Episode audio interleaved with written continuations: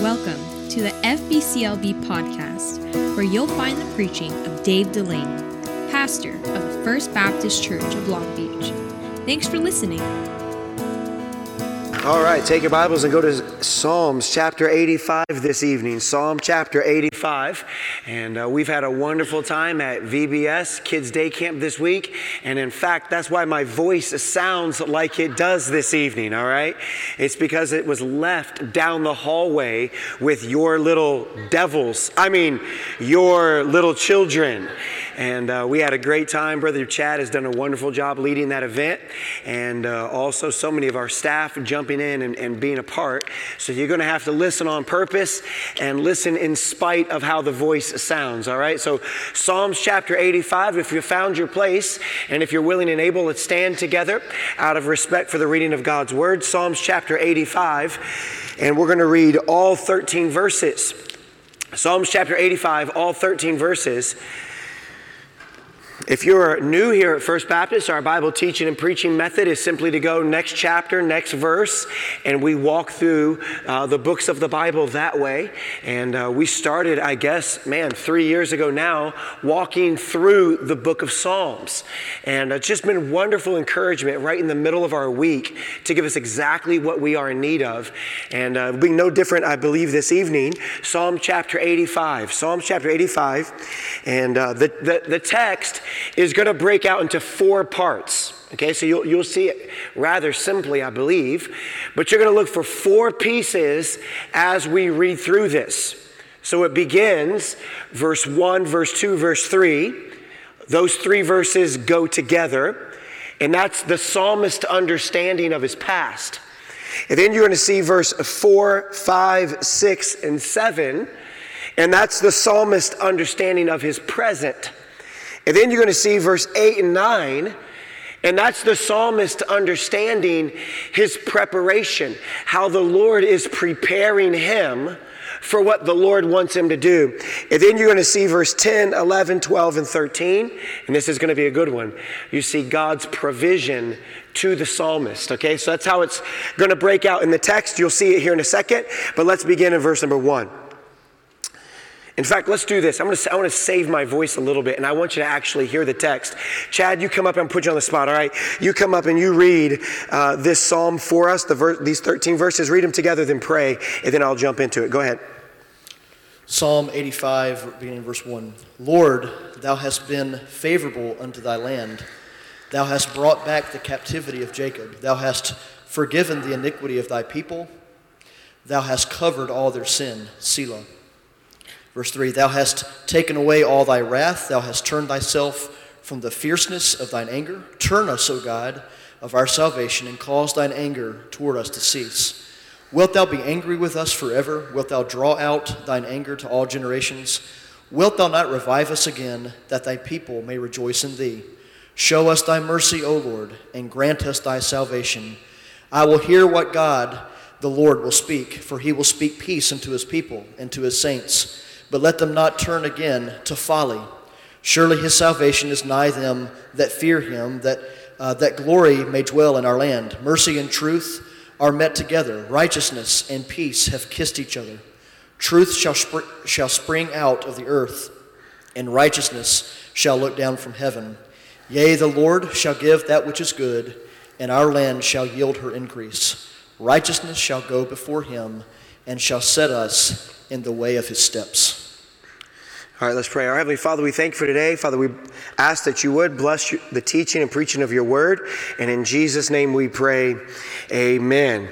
All right, you may be seated. Thank you for staying. I hear you giving me some volume, Miss Gina. I really appreciate that. Psalms 85 is instruction for what the Christian can do in the middle of difficult years.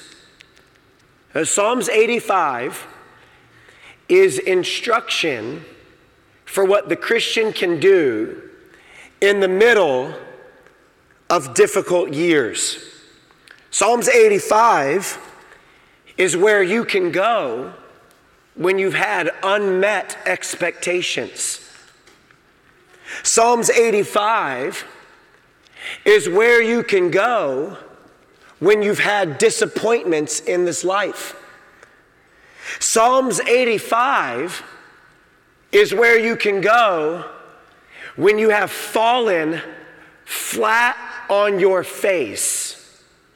Okay, so let's just let's just see who we're talking to for a second.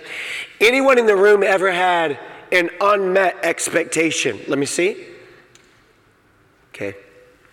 Anyone in the room ever had a disappointment? Let me see. Anyone in the room ever fallen flat on your face? Let me see. If you aren't sure if you've had any of those, just ask your wife. She'll be more than happy to point out those areas for you. This is what the psalmist is facing. The psalmist says he's being brought back into the land that the Lord has promised to give them. Okay, so immediately, without knowing anything else about this psalm, what we know is that for whatever reason they've been taken away from the land, and now the Lord has brought them back into the land that He has given to them. And so if you if you know Old Testament now, you put your Old Testament thinking hat on, and, and what you'll know is that when the children of Israel were taken out of the land, what was that a reason for? They were always taken out of the land as a way of punishment, as a way of discipline, as a way of judgment. So the children of Israel had set up false idols. They, they chased after false gods. They did what they wanted to do, what they thought was right, as opposed to doing what the Lord said was right. They did what they wanted, when they wanted, with whoever they wanted. And they went chasing after false gods. And because of that, God would send judgment into the land. And that judgment was normally uh, accompanied by captivity of some sort. So they were taken off as slaves and they were drugged to Babylon, think the Assyrians whatever it may have been. They were drugged away and now they've come back to the land. So when they get back into the land, they're, they're remembering their past. That's the first point. My past. In fact, look at all of the verbs in the first three verses. Now, I said verbs, and some of you immediately stopped listening. Okay? But, but look, it's going to be very important for you to identify that. Okay, look at, look at all the ways that they are remembering what God has done for them. Okay, look at the, look at the words favorable Look at the word brought back. Look at verse 2 forgiven. Look at verse 2 covered. Look at verse 3 taken away. Look at verse 3 turn thyself from the fierceness. Okay, so immediately what they are remembering when they come back into the land is how God has forgiven, how God has covered, how God has taken away wrath, how God has turned himself from wrath. They're remembering all of the good things that God has done for them. And they're, they're singing about it. Are, are, are you tracking me on that point?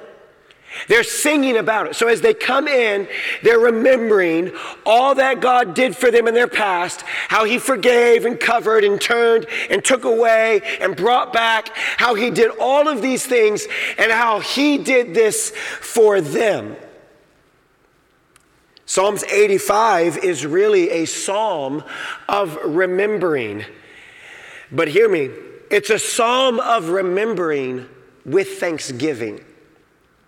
Don't miss that point. It's a psalm of remembering, but it's a psalm of remembering with thanksgiving. They're not just remembering that their past was glorious. They're not just remembering that their past was good. They're not just remembering that back then things were a lot better. Do you see that point? What they are remembering is they are remembering how that God was good to them back then.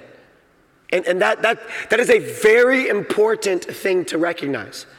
That's a, that's a very stark contrast to remember how that it was the Lord who was doing all of this for them. And here's why because oftentimes when we look to the past, we don't look for how good the Lord was, we look for how good we were. I'll say it again because you missed it. Oftentimes, when we look to the past, we don't look for how good God was. We look for how good we were. How, how good I had it back then. Eh, how much I had going on back then. How successful I was back then. Eh, how awesome I was back then. How great, how spiritual, how spectacular, whatever it is, how, how I was all of those things back then. And yet, notice, they aren't remembering how good they were. They aren't remembering all that they had done. They are remembering specifically how good God was for them. They are intentionally looking for the Lord in their past. Man, what do you, what do, you do when you fall flat on your face? What do, what do you do when you meet unmet expectations? What, what do you do when you find disappointments in this life? Man, look to your past for how good God is. For how good God is.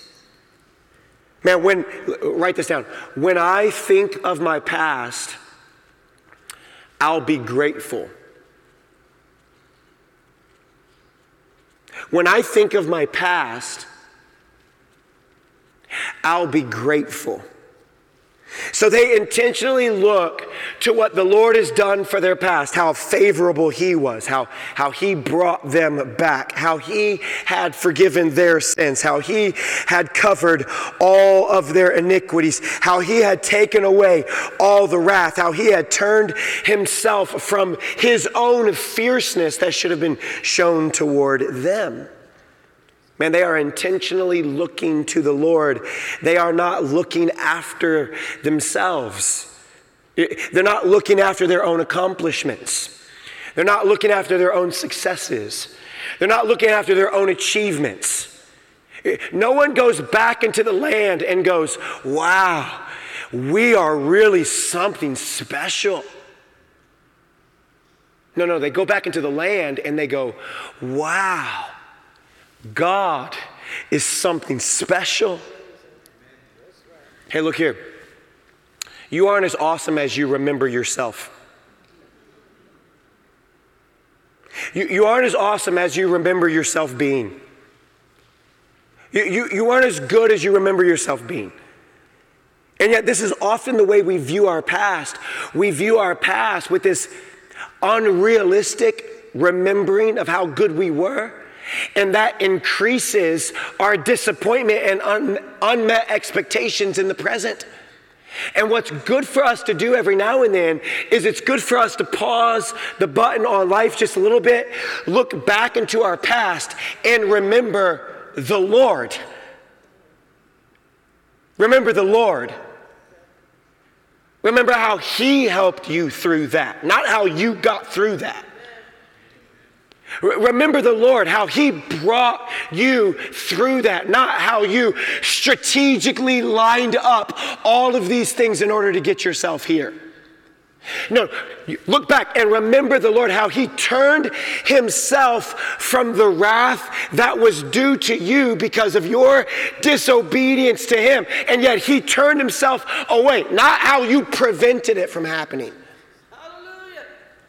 Man, when I, when I think of my past, I'll be grateful.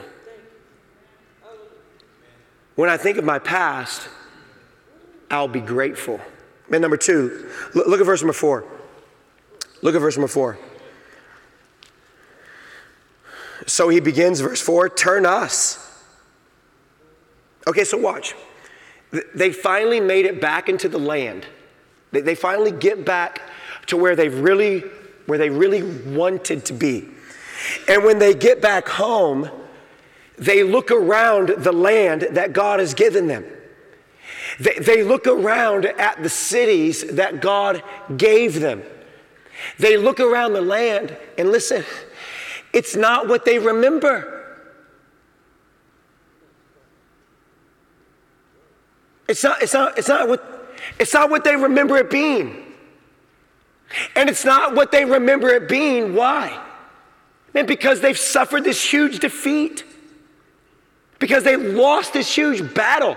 The cities are flattened, the houses are burned, the crops are destroyed. Because a people have moved into the land who did not honor God with the land the way that they should have. Because they set up false altars and, and made false sacrifices to false gods. And so what they, when they were taken to captivity, what did they want? Oh, oh, if I could just get back to the land. Oh, if I could just get back to the land. Oh, if I could just put my feet in the Jordan again.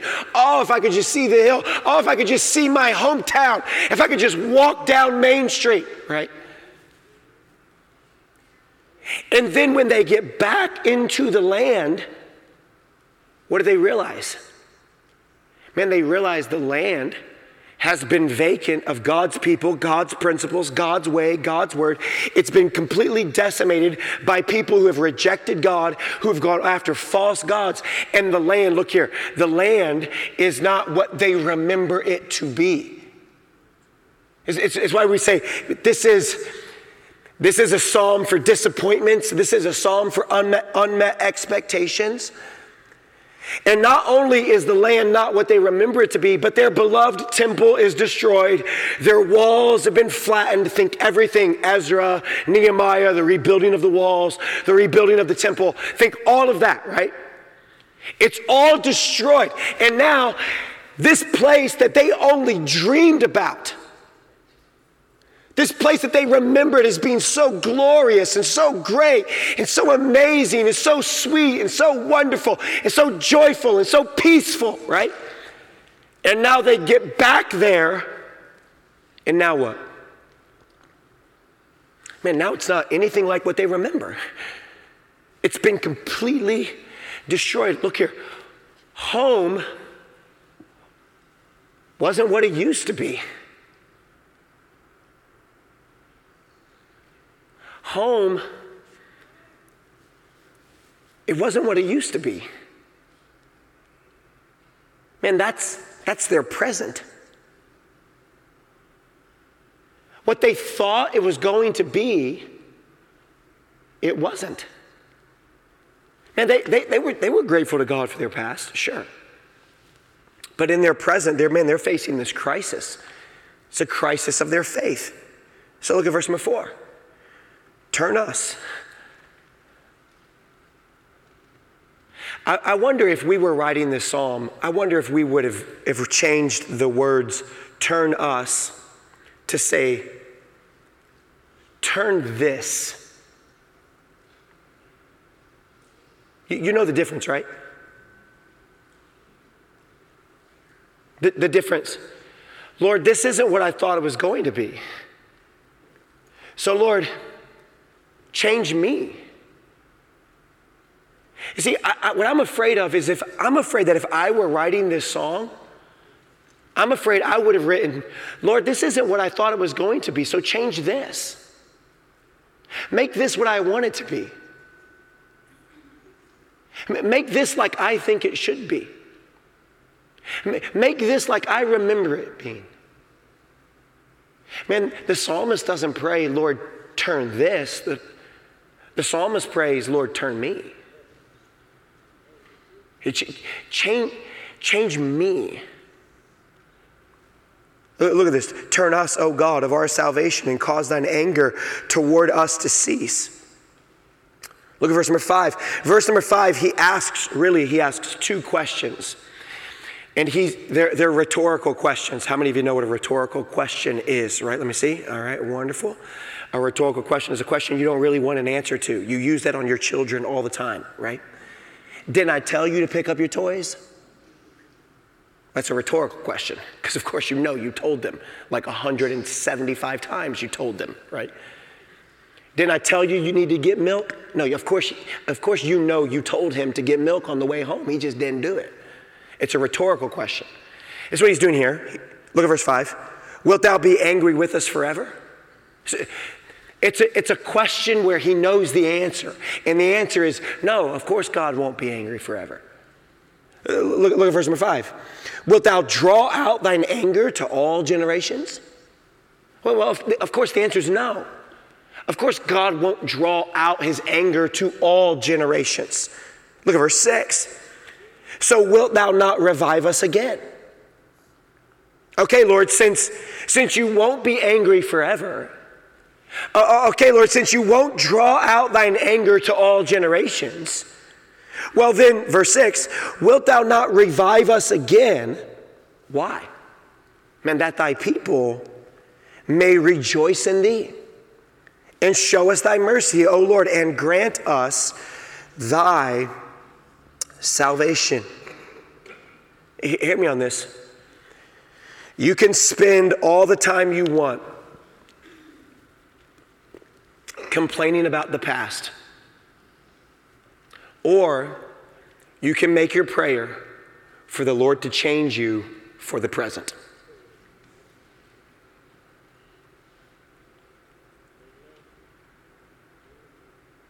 You can spend all the time you want just remembering the good old days. All the good old days.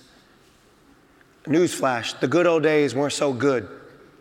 They were old, but they weren't good. Or you can say, Lord, change me for the situation that you've given me right now.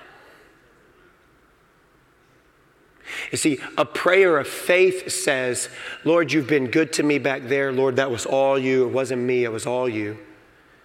So, Lord, change me now for what you want to do right here. Somebody told me the other day, said, Well, Pastor, I know God won't give me more than I can handle, but this does sure feel like it. I grabbed my Bible and I said, Can you show me where the Bible says God won't give you more than you can handle? He said, Well, no, I can't. I said, Exactly. As God is in a habit of giving his people far more than they can handle so they can realize they can't handle it and they need him.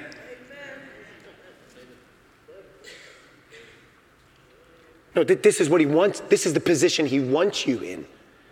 See, the position he wants you in is a position of weakness, not a position of strength. Because when you're weak, he's strong. But as long, as long as you think you got this, as long as you think you don't need him, okay, go ahead, have at it. And look at what a mess you'll make. Look at what a mess you'll make. Listen to this. Watch, watch this. Look at verse 4. Turn us. Look at verse 6. Revive us. Look at verse 7. Show us. Look at verse 7. Grant us. Do you see, do you see how the restoration comes? You see how the changing is done? The changing is done by God turning us. The changing is done by God reviving us. The changing is done by God showing us. The, the changing is done by God granting us. It's the way that God changes us. It's the way that God's work is done inside of us. And by the way, how do you know if God is changing you? How, how, can you tell if the Lord is changing you into who He wants you to be? Well, well, look at it. Verse number six Wilt thou not revive us again, that thy people may rejoice in thee? So, so one of the ways you know that you're being changed into who God wants you to be is because despite the changing, you are rejoicing. Rejoice in the Lord always. And just in case you didn't hear it, I'll say it again. Rejoice. That's my paraphrase of what the Apostle Paul said right there, okay? Rejoice in the Lord always. Man, you listen. If verse 1, 2, and 3 are when you think of your past, be grateful to God. Then verse 4, 5, 6, and 7 would be when you consider your present, rejoice in God. Wait, but, but you don't, I, I can't rejoice in the present because I have this, I have this problem I'm facing. I, I, can't rejoice my present because my marriage has got some issues. I, I can't rejoice in my present because you don't know my boss. Uh, I can't rejoice in my present because the city that I used to live in is laid flat. I can't rejoice in my present because the wall is torn down. I can't rejoice in the present because the temple is collapsed. And yet, what did Nehemiah say? The joy of the Lord is my strength. See how it builds? See, when I consider my present situation, I, I rejoice. I'm joyful. I will be joyful. Now, look, I, I know I'm talking to Baptist on Wednesday night. I got that. And we think what that, we think when I consider my present situation, I'll be grumpy. I'll be cranky. I'll be cantankerous. No. Man, the identifying mark, look, the identifying mark that God is reviving you, that God is changing you, is you will have joy. So, if there's absent joy being produced in your heart and life, what that means is there's absent the Spirit. Because where the Holy Spirit of God shows up, His fruit is produced. And the fruit that the Holy Spirit produces in your life, according to Ephesians, is joy. I'm not saying walk around with a fake smile on your face, fake it till you make it. It's not what I said. Joy, joy is not subject to the circumstance that you're going through. Why? Because joy is not rooted in your circumstance, joy is rooted in your God. That's what he says. Watch this. Wilt thou not revive us again, that thy people may rejoice? Adrian Rogers called this the theology of revival. The theology of revival. Here's how he wrote it The theology of revival. What is revival? Revival is God refreshing and turning and showing and changing his people from who they used to be into who they need to be. And when God is doing that, we can rejoice, he says. Eh, listen, who needs revival? Well, he tells you, thy people. Eh, you know who needs revival? This guy. We need revival. You, you need revival. I need revival. We need it. Who needs revival? God's people do that thy people. Think about this. Here's, here's an indication that you need revival. Because you can understand that you are a child of God. You belong to the people of God. God is your father. You are his child. And then you go, yeah, but I just don't like my circumstances. Like, we even allow, we even allow a wonderful truth like, God is your father to just go, What time do we get the kids? Do I have enough time to get some grocery shopping done before I got to pick them up? Like, we miss this wonderful truth that God has brought you into fellowship with Him, that He's chosen you, that He's brought you into His family through the Lord Jesus Christ. Who's the reviver? Here's what he says Who's the reviver? Well, if the music would have been a little better, then I could have been revived. I mean, I came to worship service, I just wasn't feeling revived through Brother Chad's singing. Well, listen, that's about as good as it gets, okay? I'm just telling you. Who's the reviver? It's the word thou. It's, it's, it's emphatic in, the, in, in verse number six. Watch. Wilt thou not revive us again that thy people may rejoice? Who's doing the reviving? God and God alone is doing the reviving. Not, not the music minister, not the pastor, not the. And aren't you grateful for that? Because the voice is hoarse this evening, right? It's God. What's the impact of revival? The impact of revival is that your heart now has a thrill. There's a smile in your soul. There's a spring in your step. There's a joy in your heart. What are the chances for revival? Very good. Here's why. Because there's no situation that God has ever encountered that he cannot bring back life to. I am I am the resurrection and the life. So Jesus said. I am the resurrection and the life. Man, in my present situation, I will rejoice. When I think of my past, I will be grateful. When God revives his people, the indicator that revival has visited is there is joy.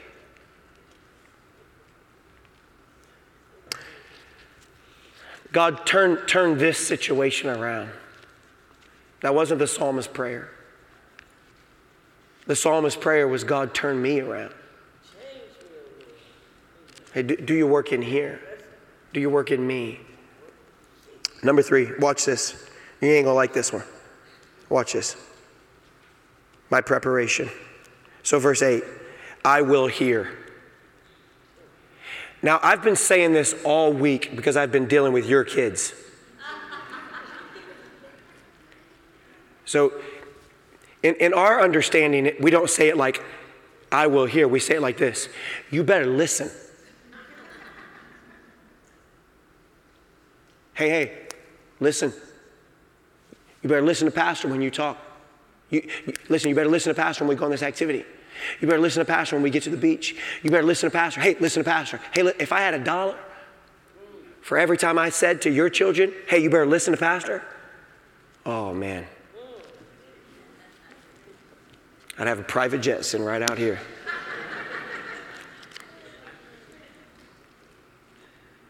My preparation.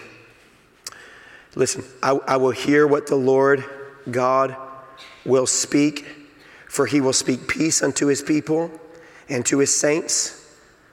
But, that's, a, that's interest, an interesting conjunction there. But let them not turn again to their folly. So, seriously, it says, My preparation is I will listen. So, when God is preparing me for whatever He has for me, I will listen. There's two ways that we listen to what the Lord is telling us. Number one, we listen to when the Lord speaks.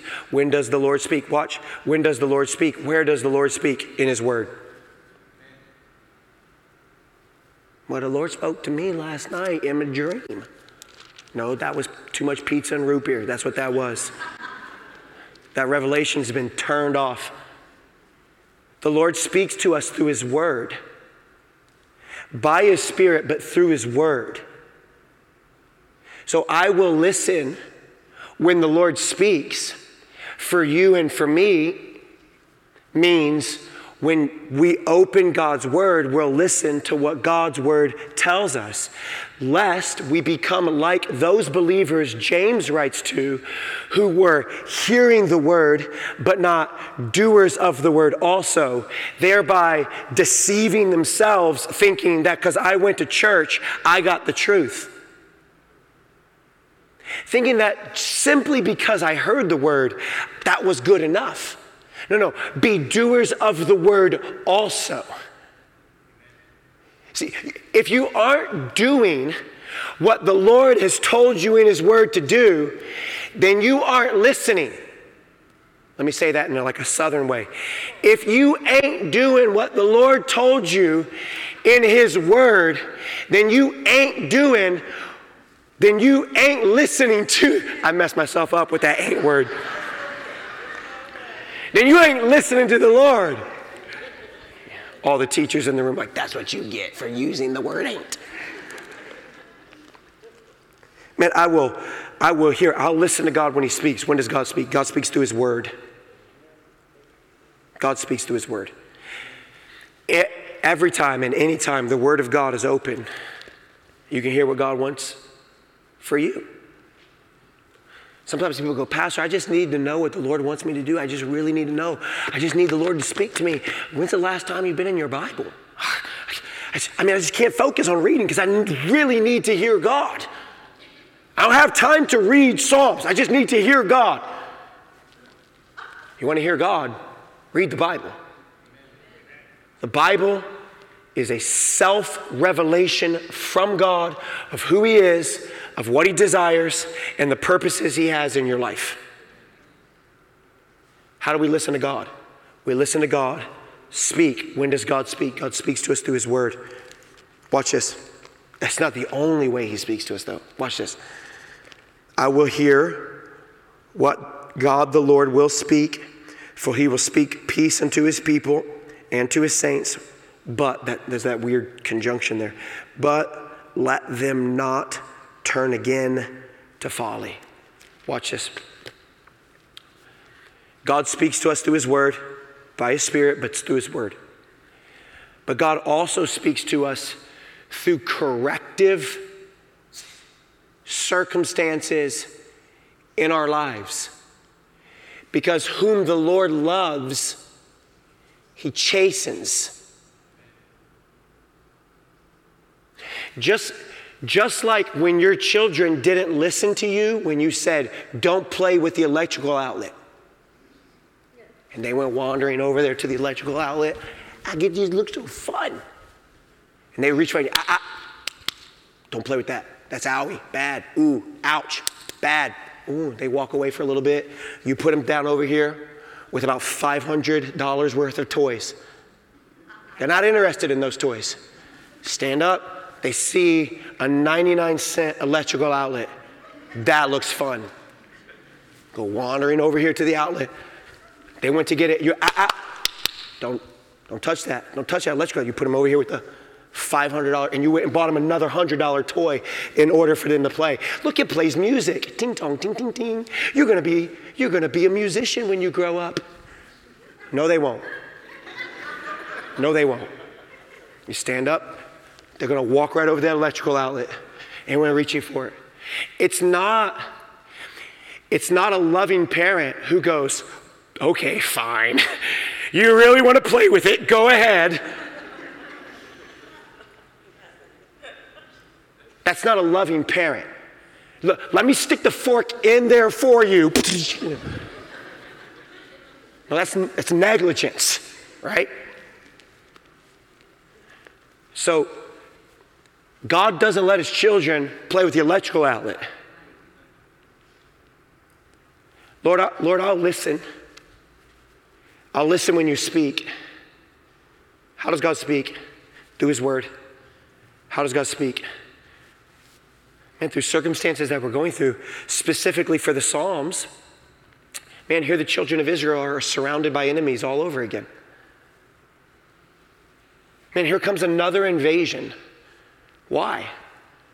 Because instead, instead of going after the Lord only, Instead of serving the Lord their God only, instead of loving the Lord their God with all their heart, soul, mind, and strength, having no other idols, having no other statues, making no graven images, and allowing no other gods to come before Him, instead of doing that, they went, We want to be like the other nations. We want statues.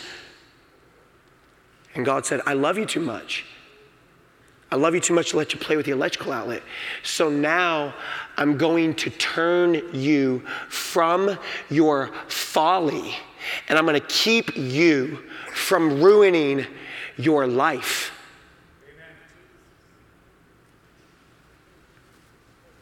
See, you're a loving parent and you kept your child from ruining their life by playing with the electrical outlet or maybe some of you didn't. I'm starting to think now that I've been with them for three days.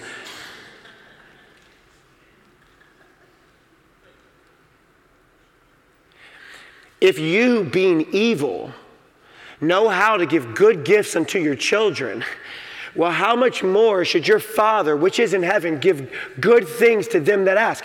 If we're evil parents and we don't let our children play with things that hurt them, well, then, if, and God is not evil, there's no evil in God at all, there's no sin in God at all, He's a perfect heavenly Father, then how much more are the good things He's doing in our life to keep us from ruining our own lives?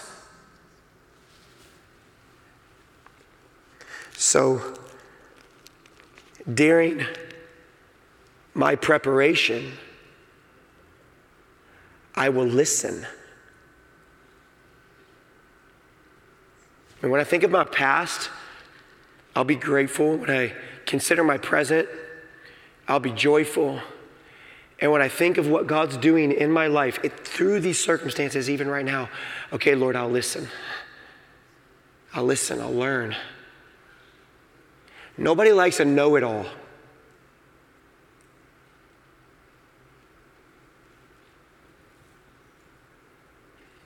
Nobody, nobody likes to know it all.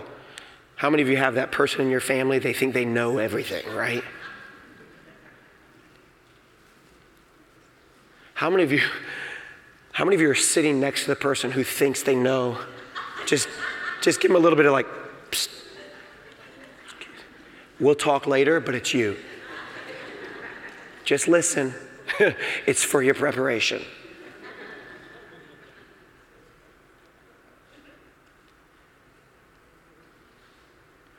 There's nothing worse than a know it all except a spiritual know it all. I count myself to have apprehended. That's not what Paul said. Paul doesn't go, hey, I think I've arrived, guys. I, I mean, don't you know? I wrote a lot of this. No, I count, my, I count not myself to have apprehended, but this one thing I do. Forgetting those things which are behind, reach forth into those things which are before. I press toward the mark for the prize of the high calling of God in Christ Jesus. Because God's turning me, He's changing me, He's showing me, He's granting me, He's giving me something, and it's Himself. And so, all of these other things, I, I don't even think I've arrived. I'm not pretending to have arrived. If you think you're spiritual, you aren't. If you think you've arrived, you haven't.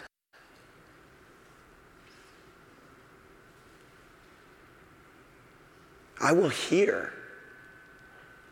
Okay, God, I'll listen. Okay, we got to get out of here. Verse 10. Uh, c- can you just think images for a second? Because I don't have time to like break all these images down. But this is this is poetry. Okay, so verse 10 and verse 11, this is poetry. So don't, don't, read the, don't read the text thinking, I wonder who Miss Mercy is and I wonder who Mr. Truth are because they got together in the hallway and they were kissing. No, it's, it's, it's poetry, it's an image. And it's, and it's beautiful imagery if you'll, if you'll catch it. So, verse 10 Mercy and truth are met together, righteousness and peace have kissed each other, and truth shall spring out of the earth. So, so think like, uh, like a, a, a full lawn growing up with this bright green grass that's grow truth is now growing where there was nothing but desolation where there was nothing but destruction. Fields were burnt lands were tattered built, cities were destroyed. Mercy and truth have met righteousness and peace have met and now what's what's what's springing up? What's blossoming in the land? Truth is truth is Truth is springing out of the earth. And righteousness shall look down from heaven. So you have these two beautiful images. You have righteousness as this canopy over the top of the land where the children of Israel are dwelling. You have righteousness over the top, and you have truth growing up. You, you, you have, you have truth springing up, it's blossoming, it's flourishing. It's flourishing. Is your, is your life flourishing? Is your marriage flourishing?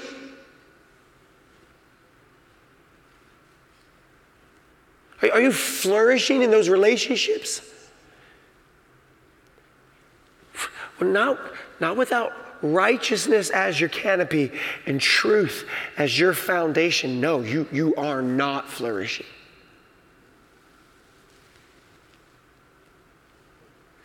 So, verse 12 Yea, the Lord shall give that which is good. Everything the Lord gives is good. Every good gift, every perfect gift cometh down from the Father of lights, with whom there is no variableness, neither shadow of turning. There is no good thing that the Lord withholds from them that love him. I didn't say that, that's what the Bible says. So Every good thing that's happening in your life is a result of the provision that God is giving to you. Where does that where is that provision met? That provision is met under the canopy of righteousness and the foundation of truth because there mercy and truth kiss, righteousness and peace kiss. There they meet together. And our land shall yield her increase. Our land shall yield their, her increase, and righteousness shall go before him and shall set us in the way of his steps. I'm not real big on bumper sticker theology. How many of you know what I mean when I say that? God is my co pilot. If that's on your bumper, I'm sorry. But that's terrible theology. But there, there is a bumper sticker that gets it right. I think it could be a wonderful commentary on Psalms 85. the bumper sticker that reads, No, as in N O, no Jesus, no peace. And then underneath that it reads, no, as in K N O W. Some of you ask your wife to spell it out for you later, then you'll get it better. No Jesus, no peace. If you don't know Jesus, you won't know peace. But if you do know Jesus, then you can know peace. And this is what the psalmist says. They come walking into a land. I just put yourself there for a second. We got to we got to get out of here. They come walking into a land where it's completely destroyed. It's all wrecked. It's all ruined. Nothing but destruction. He says, I, I think about my past. I'll be grateful. God, you've been favorable to me. When I consider my present circumstance, I'll find joy. I'll rejoice in the Lord always, and again I'll say, rejoice. When I think about my preparation, I'll learn, I'll listen. I won't be a spiritual know it all. I won't be a spiritual know it all. I'll listen. And when it comes to God's provision, I will, I will grow. I will grow. Why? Because I know the Lord.